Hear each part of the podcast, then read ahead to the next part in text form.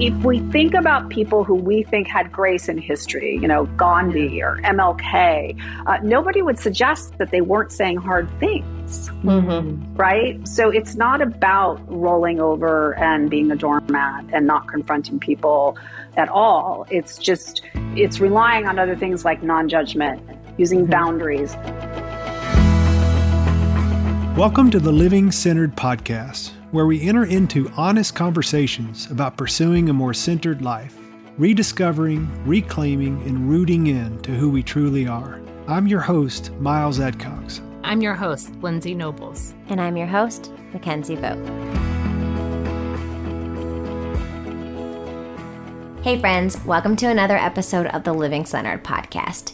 Today, Lindsey and I are bringing you an interview with a repeat guest. You may have already heard from the incredibly brilliant Kirsten Powers on episode 10. She is a USA Today columnist, CNN political analyst, best selling author, and as she shares, an onsite alumni. During this interview, Kirsten shares about her brand new book, Saving Grace Speak Your Truth, Stay Centered, and Learn to Coexist with People Who Drive You Nuts. It's releasing this week, and I think that we all need it. During this interview, Kirsten shares how she even came to write a book about grace, what it means to her, and why this new definition is absolutely changing the way that she approaches the people in her life. I hope this conversation really encourages you to rethink grace, especially for yourself, and equips you with some practical ways to love, exist, and set boundaries with the people in your life. Without further ado, Kirsten Powers. Hey, everybody. We are so excited to have our friend Kirsten Powers back with us today. I don't know if you got to listen to her earlier episode where we talked a lot about trauma and some of the work that Kirsten's done around trauma. But we're excited to have her back today to hear a little bit more about her book, Saving Grace, that's coming out this week. It is such an exciting book and so necessary in this time where our country feels so divided. And so I'm excited to dig in and hear more from Kirsten. Well, I'm excited to be here. So, Kirsten, you named the book Saving Grace. And I think grace is one of those concepts that starts to lose its meaning. I know for me, that is something that like it was a really hard concept to grasp, especially growing up in a religious environment that I've, you know, like done some work deconstructing and reconstructing yeah. on. But I'd love to hear sort of uh, how did you choose grace is the title of the book, and what does that concept mean to you? Well, you know, it's it's interesting. I chose it basically because I had gotten to this point in early 2019 where I just kind of hit a wall uh, with you know all the sort of post 2016 rage and anger and betray- sense of betrayal and all the things that I think a lot of people were feeling. And I just hit a wall and I wrote a column. I write for USA Today and I wrote a column about how toxic our culture is and how really looking back over the past few years and even further back that I had contributed to that as well. Even though most people would say, oh, you're so level headed and you're the voice of reason and all these things, the truth was, I was that. And sometimes I was also really obnoxious and judgmental and uh, unforgiving and, and all these other things. So it really, looking back now from where I'm sitting, it was an intuition when I said, I feel like our society needs more grace. Um, we really don't cut each other slack. We really see the worst in people. We reduce people to these really one dimensional caricatures of who they are. If somebody's done something wrong, they get reduced completely to that one thing. They're nothing else. Yeah. And so it really was an intuition. And then um, an agent came to me and said, you know, you, you should turn this into a book. And I thought about it and I thought, yeah, I should. And so I ended up doing the book proposal. I sold the book, you know, but it wasn't until I actually started writing the book that I, I thought, what have I done? Mm-hmm. because I don't want to give people grace. Uh, because my understanding, all when I really thought about it, I was like, this actually isn't what we need. And so that caused me to really delve deep into what does this word actually mean and how has it been misused in our society that we yeah. have this kind of reaction to it. Right. That it's that that we think it means being a doormat. We think it means looking the other way when something wrong is happening. And so the more I delved into it, the more work I did on myself myself, I really came to understand that we just had it completely wrong. And that is actually not what the word is, what the word means. Now, I did use the Christian paradigm of unmerited favor because yeah. I think it's a really good paradigm because when you think about it that way, you can't get into one of these games that I see I saw almost everybody playing when I would bring this up, which is well, I'll have grace for like the people who believe the way I believe when they mess up because like group. we're the same. Yeah, well, they're the same and they're they're coming from a good place. But for yeah. the other people, I won't have grace, and that's not unmerited favor, right? The point of grace is that you have it for people just because you see the humanity in them, you mm-hmm. see the dignity in them, you see maybe if you're a believer, you see the divinity in them, uh, and it doesn't. It's not based on anything they do and so for me, when I really started embracing this idea, and we'll go into more of the specifics about how I was able to embrace it, yeah. um, that paradigm really was clarifying for me.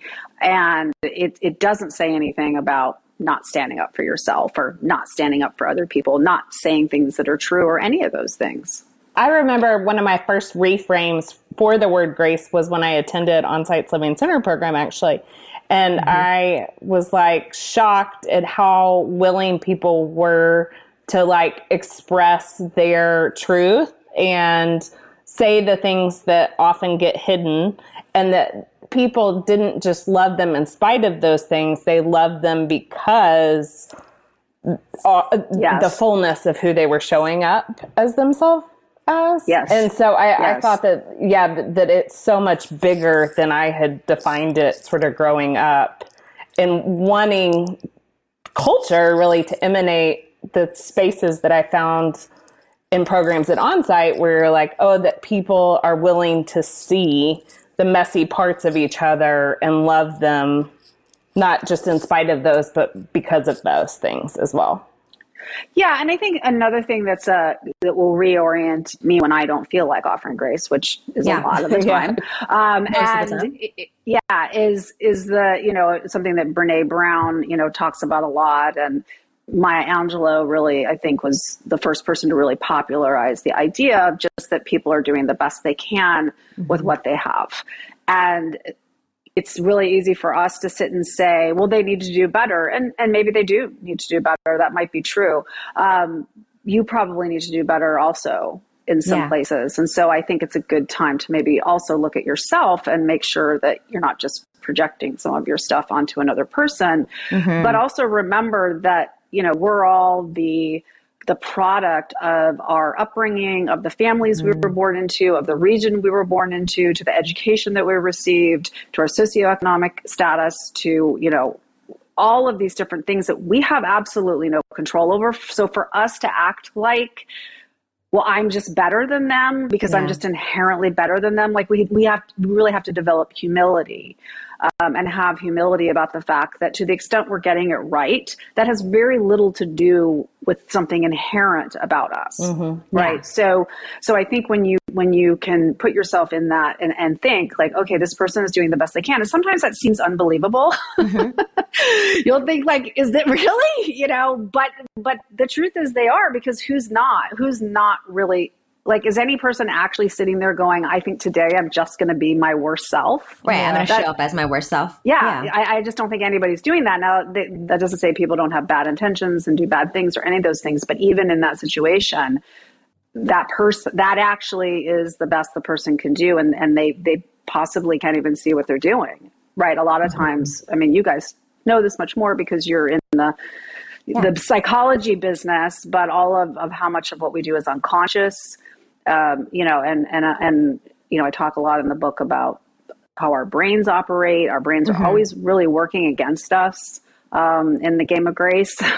so you have to really become aware of all these different ways, whether it's confirmation bias or binary sorting or the different things our brains do to keep us safe.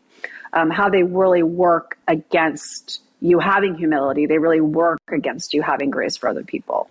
Hmm.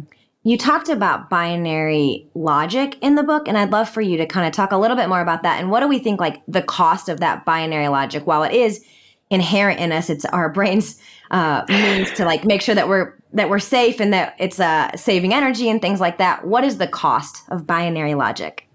Well, I have to say for me it was enormous. And I do mm. think it is it is also enormous in our culture and in interpersonal relationships, but in my personal life it was so destructive that I, mm. I it was mm. one of the first things I think it's probably what even opened me up to be able to say the words we need more grace in this culture mm. was that I had encountered Richard Rohr who you know, talks all the time about this hyper dualism in our culture and really unlearning that. And for me, initially, it was around religion. Yeah. And and so when I was really having a hard time and I got to this place, which which today when I say it, it sounds bizarre, but it made total sense to me at the time, which was because I don't like the way so many Christians behave. I'm not, I guess I'm just not a Christian. I just can't do this. And I, there wasn't a, oh maybe there's another way to be a Christian.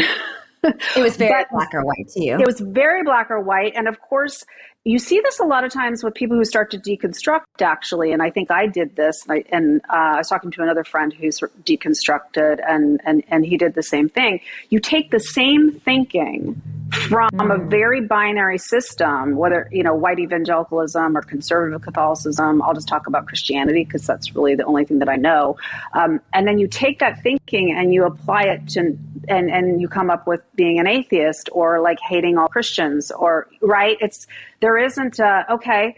Let's let's try to see what what is what was good about this yeah. Uh, that I can integrate into my life and what doesn't work for me and I can find a way to do this and I don't have to be in this all or nothing place where where I really was believing well either you believe all of it the way they interpret it or you're just you don't believe anything. Mm-hmm. And again when I say this out loud I'm like this doesn't make any sense but to me at the time I couldn't think any other way. It's the same logic that you Absolutely. yeah. yeah, I just absolutely was convinced there were two choices and they were starkly black and white. And so that was where I first started to unlearn this way of thinking and you know really learning to embrace mystery learning to embrace not knowing learning to embrace saying i don't know i don't know and and that's okay. Uh, and and so that had a radical change in my life. I think when I look at the debate, that debate, I use that word very loosely because it's that sort of is making it sound much better than it is. But the debate that sort of rage, raging in our country, yeah. usually you watch people arguing very binary positions back and forth and there's no ability to see outside of that right? It's now there are plenty of people in the country who, who think that way. They're just not the most active people. The right. people who are really dominating social media for example are very binary thinkers because that's I mean, I'm not saying they, they, I, I think they're drawn to it because they're binary thinkers and then they're rewarded for binary because nobody gets retweets and likes for, uh, nuanced tweet. Like that's not going to happen, right? And mm-hmm. so it's so I think it's very dangerous and that and even when I sometimes try to inject something where I say, well, you know, there is another way to see this or whatever, people just they don't want to a lot of times. And so um, I think that it, it costs us a lot what when you start to notice that you're like falling into that binary thinking how do you begin to dismantle it and see the nuance. I, like I know it's like you really need to reprogram sort of how you think and how you approach things. I know you mentioned curiosity, but are, is there a process that you walk through when you realize that oh, I'm sort of like making this an either or choice. Yeah. And well, okay, so I'm an Enneagram eight also to complicate things for more. so uh, that the, the, challenger for those that don't know the Enneagram. And you know, Enneagram eight's under stress, which was my whole life until very recently. I'd say until the right. last couple of years. Uh, I, they, they go into very binary thinking, and and as do most people who have been traumatized. And so, uh, I had a lot of trauma and so for me, I had to deal with that trauma first. I, I couldn't really get there without, you know, going to Onsite and and really healing some trauma around some deaths in my family um, that I really had never integrated or processed. And so I think that, you know, for some people, you're going to have to actually do some work, do some emotional work, probably to get to the root of why you need to do that. Uh, you know, other people, their their trauma response is to not take a position on anything, right. Mm-hmm. so it's like so some people will say like well you know the peacemaker or something well look at them. They're so great. That's grace. It's like but that's that's also not grace. Like we have to we you know just because you don't want to deal with it or you don't want to take a position that that's not really grace right? That's and that's also um, detrimental. yeah it's also detrimental. So we all have to kind of look at what are what are our ways that we you know, responded to our traumas and our woundings that keep us safe, that we think keep us safe, um, and how can we heal those and integrate those and be seen in those those traumas, and then that helped me get to a place where I, I don't go there as much actually. And one of the things I talk about in the book is that you should always ask yourself, what am I not seeing? Mm, what could question. I be wrong here? Am I not uh, being aware of the fact that again, my brain is working against me seeing things clearly. The bubble that I live in is working against me seeing things differently than I see it. And that while I can be totally certain about certain things, like racism is wrong, misogyny is wrong, right? These things are wrong. I'm not saying that there's a gray area about that. Um, what I can't be completely certain about is who somebody is because of who they voted for. Mm-hmm. What yeah. you know, what I can't be completely certain about is people, and so you can, and so having to just step back and say, is there something that I'm not seeing here? And I have to actually say to myself, like, you actually don't know everything. Which is like a shock to my system because I'm an eight. so I have lived my entire life believing, yeah, I be- believing that I was right about everything. And so, yeah. um, and and just and creating that kind of space. The other way i define grace is it's basically allowing other people to not be you. Yeah. Oh, that's, that's a great definition. Yeah. And so to, to, when i think about it that way it's sort of creating space between me and another person and and practicing non-judgment. So where mm-hmm. i can say okay I, I really disagree with that and i think it's really problematic but i'm not going to go the extra step of judging and even if, even if it's just in my head right yeah. of, of judging and putting down and all those other things because a i'm not really going to be open to hearing anything mm-hmm. and b i'm now completely intertwined with this person yeah. Once you start judging, consumed with like, it, it's within inside of you now. Yeah, yeah. It's like they're like living in your head rent free. You're like mm-hmm. all, you know, versus just recognize it, seeing it, and going, you know, maybe I'm a no to that. And that's, you know, I may even be a no to being in relationship with that person, but still recognizing the possibilities there, still mm-hmm. recognizing that this is a person.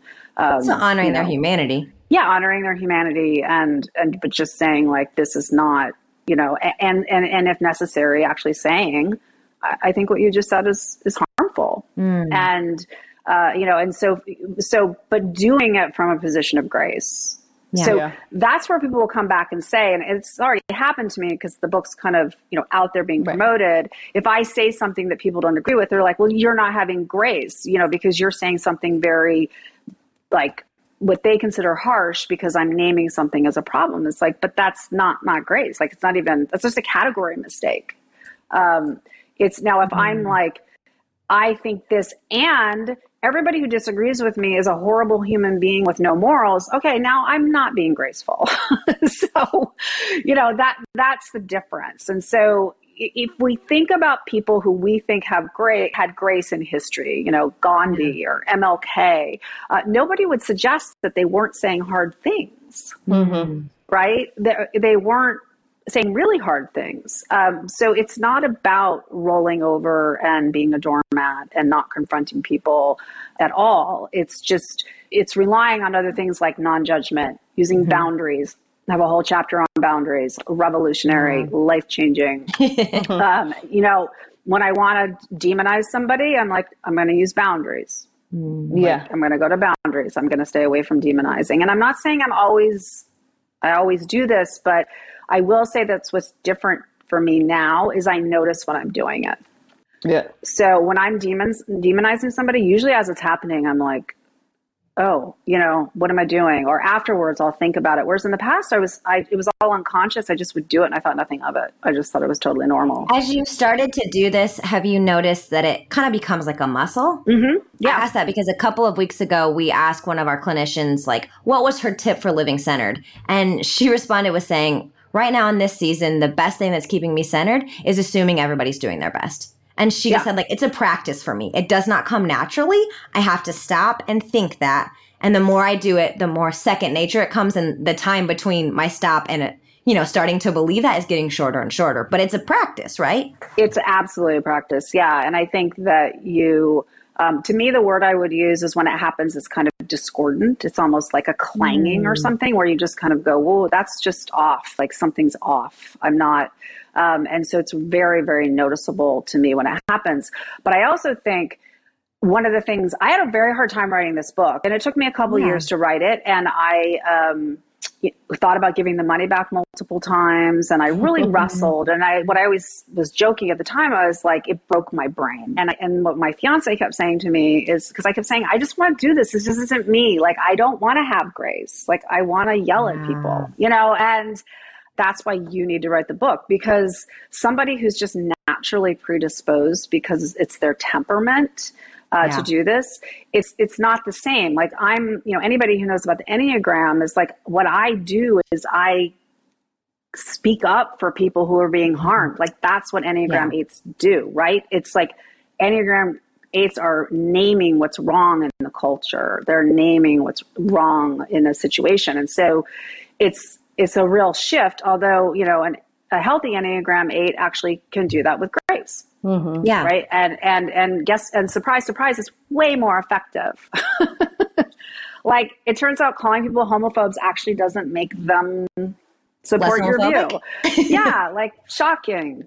Right. So it's mm. just so you actually you, you actually might change even change somebody's mind. I mean that that's the bonus. It's very hard to change people's minds, but yeah if you practice grace, if you use the tools of grace, which there's a lot of even social science around, you know, how it's more effective when you're talking to somebody, you instead of just venting and getting out your anger, you may actually help somebody see what you're trying to say. Yeah, I love that. Yeah. A couple of thoughts, just sort of acknowledging all that you shared that was so good.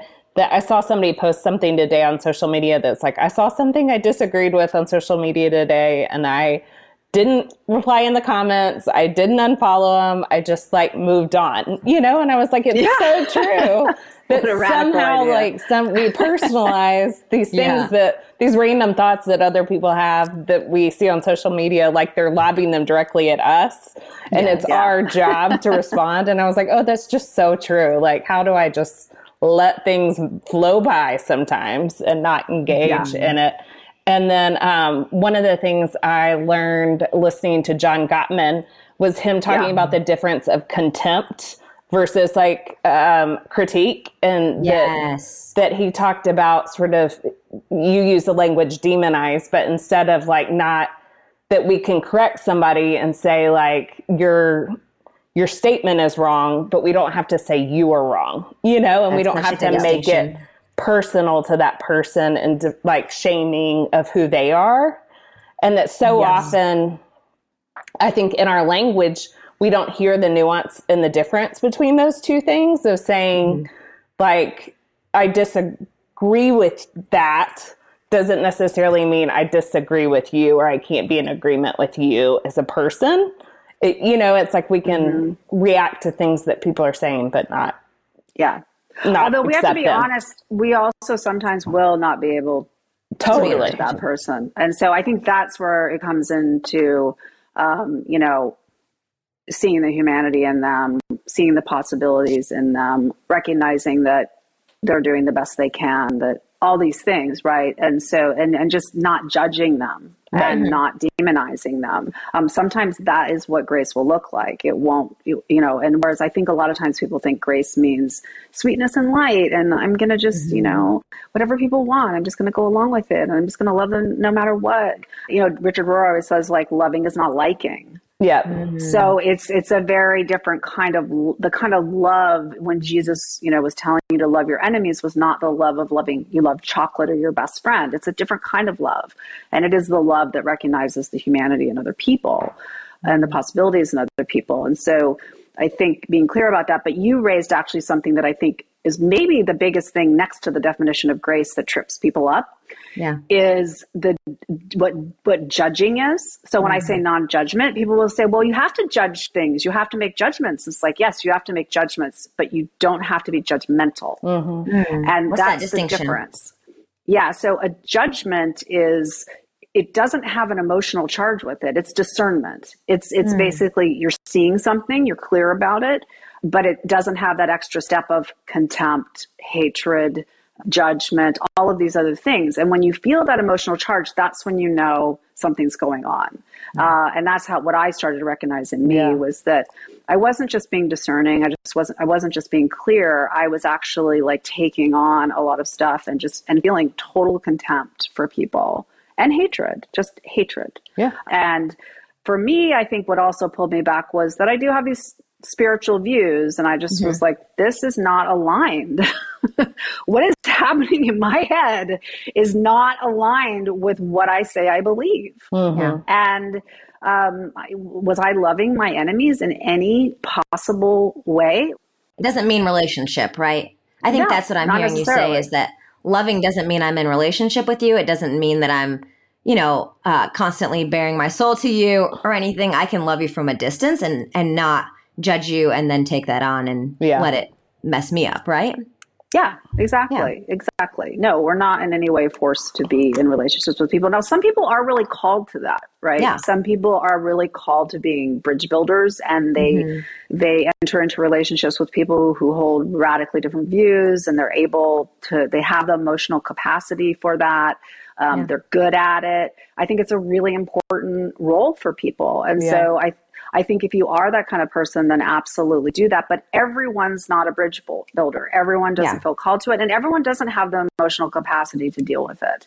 Uh, and so uh, we shouldn't say to people that you have to do that, that you have right. to be in relationship with people who uh, hold views that, that you find harmful and may even be harmful to you specifically. Yeah. Right. But it, it's more if if people need to be motivated not by other people or our, what's best for our society, if you just were purely self motivated, yeah, this is better for you. yeah, this will make your life a million times better. If you, like I said, if you choose to use boundaries, clear boundaries with somebody yeah. versus demonizing and holding them in contempt and all those other things, like your life will be a million times better. I, I know because I did it. Hey, friends, I'm just popping in to talk to you a little bit about relationships. Let's be honest, relationships are kind of difficult. And I feel like in this post pandemic world, they're even more complicated. Around here, we say we're hardwired for connection, but we often feel so disconnected. Community can feel so frustrating. So, if you find yourself today asking hard questions about community, I want to tell you that you're in the right place.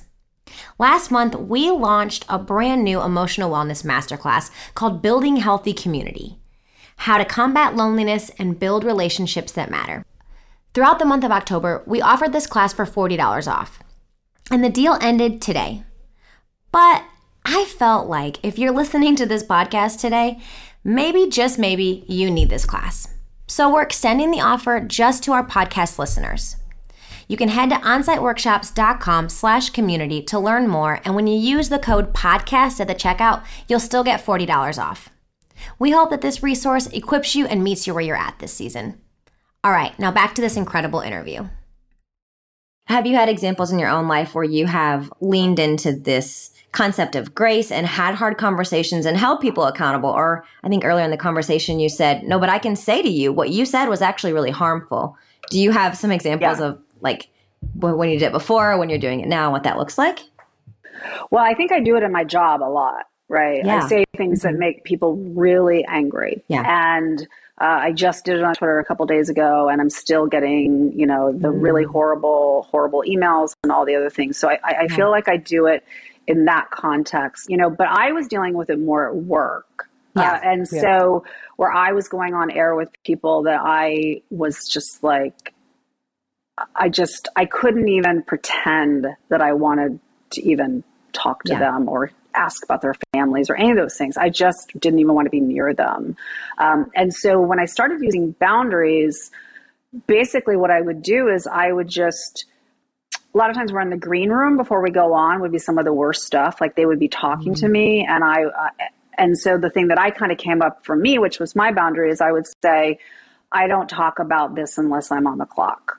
Mm-hmm. So unless I'm unless there's a camera on, we're not discussing politics. I like that you scripted it so that when you got in the moment, you had you knew what you were going to say, and so you didn't get baited. Because I would get baited. I would be yeah. like, the thing that I use in, in the book and that really I always go back to is, you know, don't throw your pearls before swine.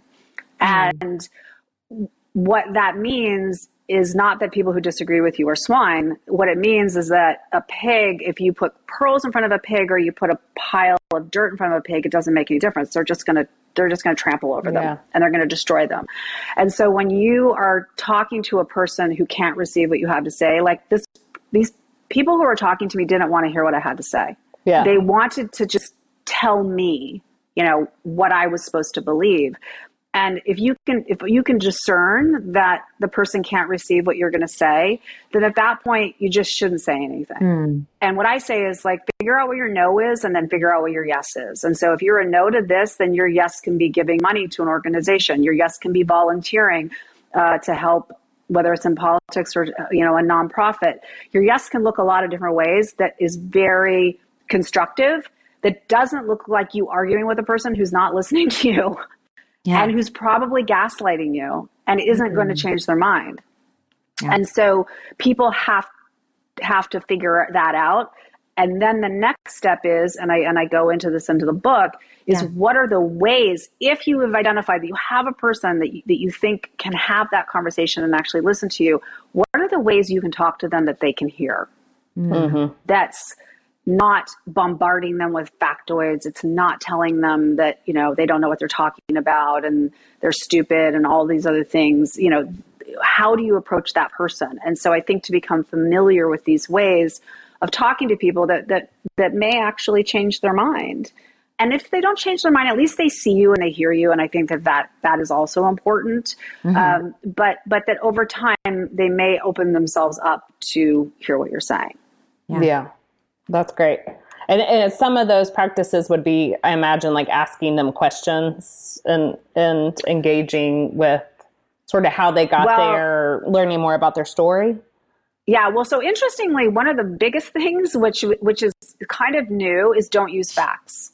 Uh, so okay. because we're in a post-fact world, and so the minute you bring up facts, the person will say, "Well, where did you get that?" And you'll say, "Well, the New York Times," and they'll go, "Well, that's fake news." Mm. Conversation's over. I'm so glad you yeah. went here. So I wanted to talk about that yeah. post fact, yeah. post truth. Yeah. And so, and it goes the other way. Like someone says, well, I saw on Fox News that this and the other thing, or I saw on this conservative podcast, and the person's going to go, are you serious? Like, I'm not taking that as a fact. So, so you have, to so what they, what now the social science shows is what you need to do is you need to share stories. Mm-hmm. Um, you know, mm-hmm. let me tell you the story about my gay friend who's a, you know, who has been discriminated against in his job. And let me tell you about my friend whose parents are undocumented immigrants or, you know, or my friend whose grandparents were deported. Right. You know, so, so to, to, because people actually believe that you know at least you know, and it's even better if you can talk about yourself because yeah. people believe that you at least you do know your own experience. Yeah. And so one of the things they've found with um, political canvassing, typically in political canvassing, you go out and you've got a list and you're like, "Hi, I'm here to tell you about all the reasons you should support." This initiative. What mm-hmm. deep canvassing does, which is a new way of politi- political canvassing, is they have a person go out. Um, what, say they're talking about uh, immigration, they have somebody who has isn't maybe was an undocumented immigrant or has family that's undo- undocumented. Um, if they're going, if it's dealing with transgender rights, they have a transgender person go out mm. and say, "Hey, hi." Uh, this is on the ballot and um, and ask questions. They start out asking questions and they ask them how they feel about it and then the, then they might say, "Well, I'm actually transgender. Can I share a little bit about my experience?" And what they found was people who were absolutely opposed to supporting transgender rights actually ended up supporting it after hearing the person's story. Wow, that's fascinating. Yeah, so it's it's listening, it's mm-hmm. asking people questions, it's not making assumptions about people, it's having curiosity. It's not going in and and, and saying, "Well, you just think that because you watched this program or you just think that because your husband thinks that or all these other things that people say it's actually asking them why, why do you think this mm-hmm. like what what what makes you think this and then something that i think is really helpful because i think one of the big what we hear about the most i think are people whose parents right they're trying to talk to their parents. Yeah, totally. And maybe the parent and the parents were talking to the kids, or and so you sort of hear it from both sides, rather than saying, you know, mom, I can't believe it, you're so intolerant or whatever. Maybe say, hey, mom, when I was growing up, you always taught me to do unto others, you know, as I do to myself and to care for the least among us. Mm-hmm. And, um, yeah. and so when I hear you talking about immigration this way or undocumented immigrants, I can't align it with the woman that I know who is so loving and so giving mm-hmm. and so devoted to her community. And I just, I don't understand, like, I, I don't, I can't make sense of that. Can you help me make sense of that? Right? Yeah. So it's it's reminding people of who they are mm-hmm. and and and and approaching it in that way where you're where you're recognizing what's good in them because also when you start listing facts just think about how you would feel if somebody came up to you and started telling you yeah, yeah it, they're basically saying that only they have facts and you don't and that you you don't even know what you're talking about and you just you know which which unfortunately is probably true just because yeah. most of us don't make our decisions off of facts, which is also the social science that I talk about. we think that we do, but actually, yeah. most of us make up our minds and then we find all the reasons to support it. So, yeah. you know, being recognizing that, that, you know, a lot of times people have just decided this is what they believe and they don't actually really know why they believe it. And so having grace for that as well when you're approaching people. Yeah, that's mm-hmm. really helpful. I feel like I I am surrounded by a lot of people that think really differently than I am. And mm-hmm. a lot of times they'll try to engage me in the fact conversation and I notice how I shut down because I'm yeah. like that's so different than the facts I'm reading and I yeah. don't feel confident enough in the facts because I've just read them, you know, to yeah. be able to engage it. So really leaning into a personal narrative or telling a story about somebody else I know and why that that shaped my opinion feels like such a more fruitful way to engage. And even if I don't change their mind, you know, I'm I'm deepening they're deepening their understanding of how I've landed where I've landed on things. Mm-hmm. Yeah. Well, and also thinking of these conversations as conversations and not yeah. arguments, right? And and yes. and that the goal is not to win, it's to deepen mm. understanding. Yeah. And yeah. if people would approach things like that with, like I said, with curiosity of, well, maybe this person does know something I don't know, and I'm going to listen, um, and I'm going to try to understand a different perspective. But so often it's just, we're just trying to win. We just want to yeah. prove that we're right and prove the other person's wrong. And, you know, and that's, that's the end of the conversation. And so I do think grace creates this space, you know, yeah. if you just, if you're coming in with that framework, and looking at that person through the lens of grace and remembering all these things about you know they're doing the best they can and, and these kinds of things i think you, you end up having a very different kind of conversation.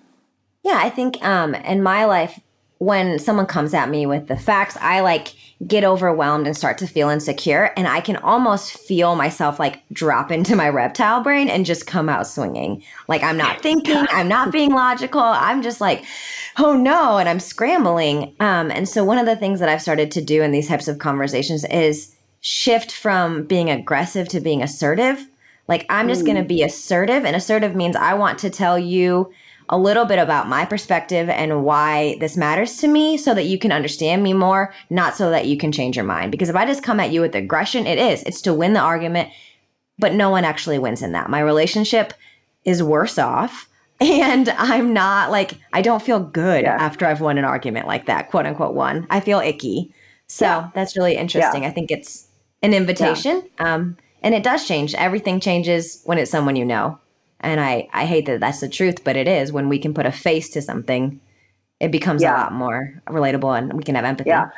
Well, and another thing I, I don't want I want to make sure that I mention is that you know part of having grace also is having grace for yourself, and mm, so um, you know, sometimes, unfortunately, there are circumstances where people have to break off relationships. Yeah, um, yeah. for their own emotional safety, and that's that's not grace. You know, I had to break off a relationship with somebody that I that I, I love. I still love. I, not mm-hmm. break off. I had I paused it. It's been paused for a while. I have hopes yeah. that it will will re- reconnect, but I still love this person. I want the best for this person. I uh, want things to be different, all of those things. It's not, but but for my emotional safety, you know, or it's not so much. I wasn't so much unsafe, I guess, but just. Mm-hmm.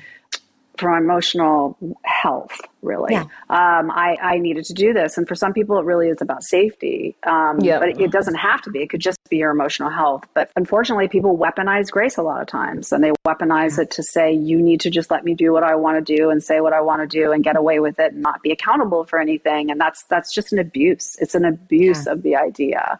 So I think, you know, and I think even in the evangelical Christian paradigm, you know, the argument always the, the is that yes, you have God's grace, but also um, you have some responsibility for the way that you behave. Like I don't think even that they would say that you don't, right? So it's Right. interesting that when it comes to in real life, it's like, oh, it's just everyone should just give me grace for There's still accountability. things I say, and I'm being offensive and all this other kind of stuff. And it's like, what, where did you get that idea? Like that's Yeah. not.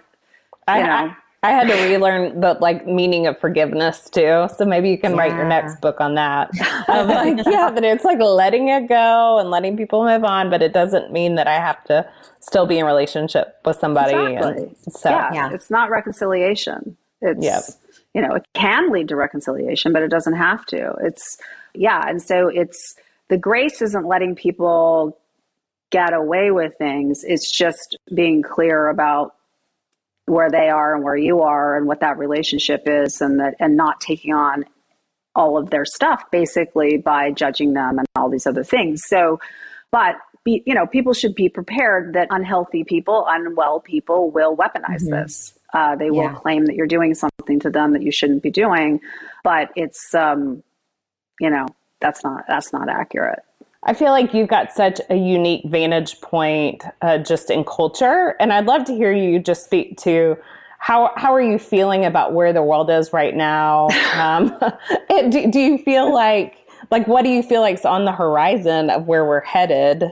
Um, I know that we can sort of embrace this idea of grace for ourselves and let that be transformative and that can help shape it. But what, what else are you seeing right now? I'm just curious. I think we're in very bad shape. I hope this book can help in some small way. Yeah. It's just alarming at what's happening in the country and the disconnect between really different groups of people who just absolutely do not say, see the same reality. Uh, you know, it's just, it's extremely scary. And so I feel like the only thing I have control over really is myself Yep. and to try to stay as grounded as I can to you know and uh, and for me this has been incredibly grounding. Like practicing grace has been incredibly grounding. And Yeah. um, and also look, look if you're gonna if you want to practice grace you also you have to take care of yourself. You have to get enough sleep. You have to exercise. You have to eat well. Like a person who's on the edge who's never exercising and not sleeping it's very hard to have this the emotional capacity to then be extending grace to a lot of people because you're just too on edge and you're too agitated. But I think most people, um, you, you just really ha- you have to start with yourself, and you have to start having grace for yourself, which I did not have. I had the nastiest inner critic Yeah. you could imagine, um, who I can now say I basically never hear. Hmm. It's it's very again, it'd be very similar to when I'm judging somebody. It's very noticeable when it happens. I'm just like, what is that? Because if you can't have grace for yourself, then you can't have grace for other people. Yeah. You're just you're just going to project all that onto other people. And so, you know, and the more we also can understand that a lot of times when people are being really nasty to you, that they're just projecting their pain onto you. Mm-hmm. And you don't have to take it personally. You can look at it and say, that person is in a lot of pain, and that's really sad. Now, if they're harming somebody, they need to be held accountable. Yeah. So it doesn't, that doesn't mean they're off the hook necessarily, but a lot of times they're just hurting your feelings. They're not necessarily, you know, harming you. harmful. But taking care of myself, learning to have grace for myself was absolutely the the very first step. And staying off of social media for you know it was one of the first things that I did. I got off of Twitter. I got off of. I never really was on Facebook in the first place, but I was on Yeah. uh, mostly Twitter and Instagram, and I took a fast from them, and, and now I'm hardly Mm-hmm. on them. And so I would say for people who are thinking about going home for Thanksgiving, what the first thing I would say is like just delete all the apps. Do not be on social media leading up to when you go to see your family that you're going to argue with because I can tell you that is just going to get you amped up. And the closer you get to the holidays, the worse it's going to be.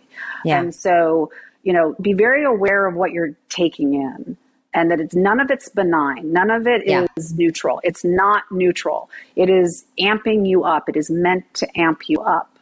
And I like how you wrote in the book that it's such a small sample size. Like when you you broke down like actually who you Oh, were yeah. seeing on Twitter was such a small sample size of social media users and then a smaller sample size of, you know, the people who are actually being shown and a small sample size of people who agreed or disagreed with you and the loudest voices and it just is it wasn't everyone. You're not getting everyone's opinion. it's not representative of, of how people No, are yeah. or who or how people think um, and and I think that you need to you need to remember that and you need to, the one of the, the one of the ways that you can depolarize is if you can think of even one person you know um, and there's studies that have been done that show this if you can think of just Yeah. one person that you know who you like but who thinks differently than you do. Is a different political party supports a different person or, or whatever it is but you like them you know Yeah. despite this. Like um, doesn't have to be a close friend. It could just be somebody that is a neighbor you see occasionally or the person your dry cleaner or whatever it is.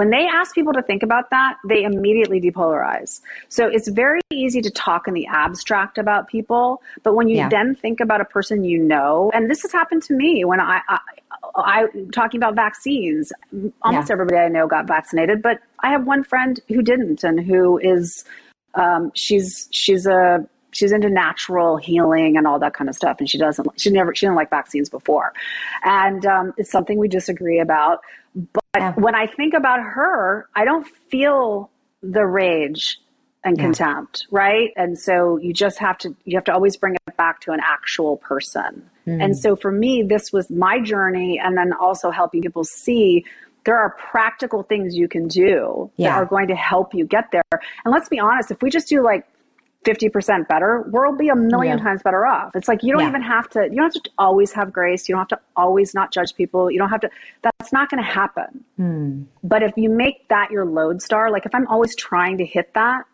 Yeah. I'm always trying to move in that direction, that I'm doing a million times better than I was when I wasn't trying, when I was just like perfectly happy, or I wasn't happy, but I was, you know, I wasn't challenging the idea that Yeah. being rage filled and filled with hatred all the time was bad for me, despite the fact that I had chronic fatigue and fibromyalgia and depression and anxiety, all things I don't have anymore. so great. Yeah.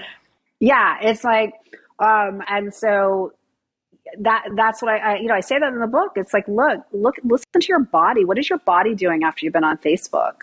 Yeah. Like, have you noticed that your neck hurts or that your jaw hurts or all these mm. things that are happening or you feel mad or you feel kind of agitated?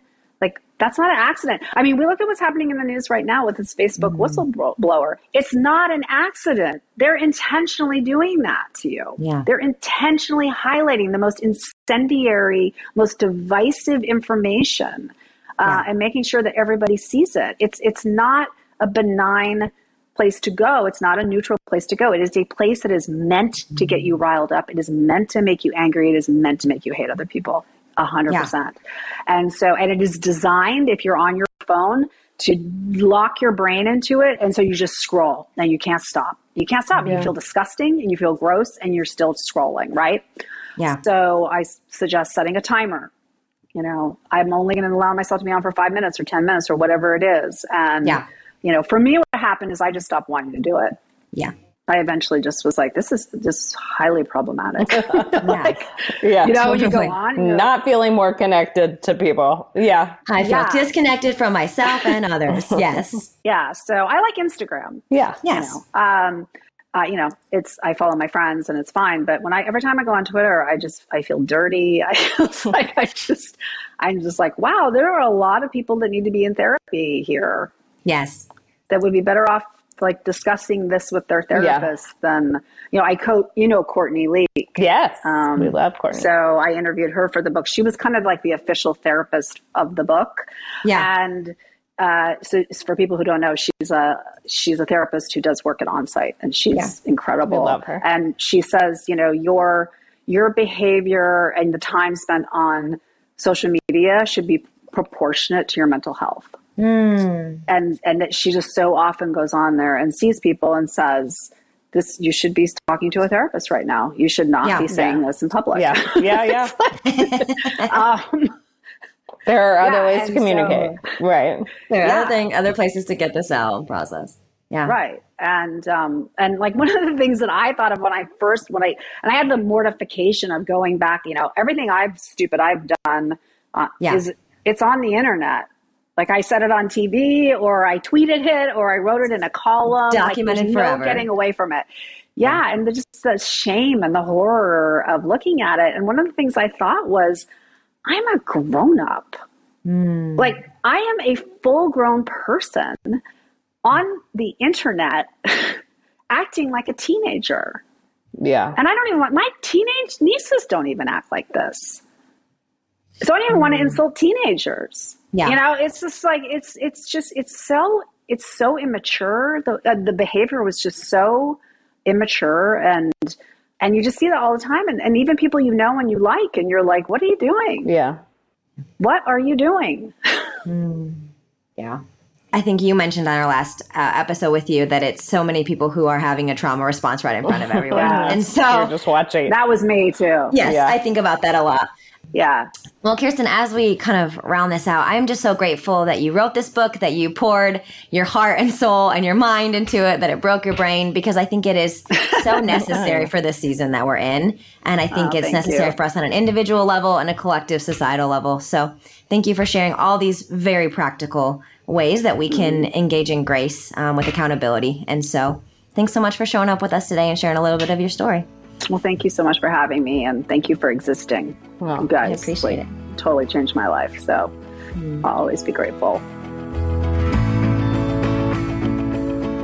Thank you for listening today and for committing valuable time to share space with these powerful stories. Make sure you hit subscribe to get all of our inspiring conversations with these incredible people delivered directly to you. And if you found this conversation particularly impactful, consider supporting the show by leaving a review on Apple Podcasts or wherever you listen.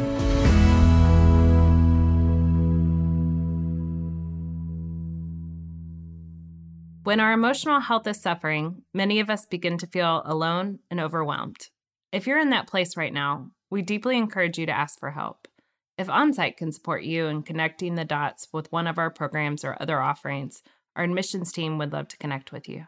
Simply call 1 800 341 7432 or visit onsiteworkshops.com.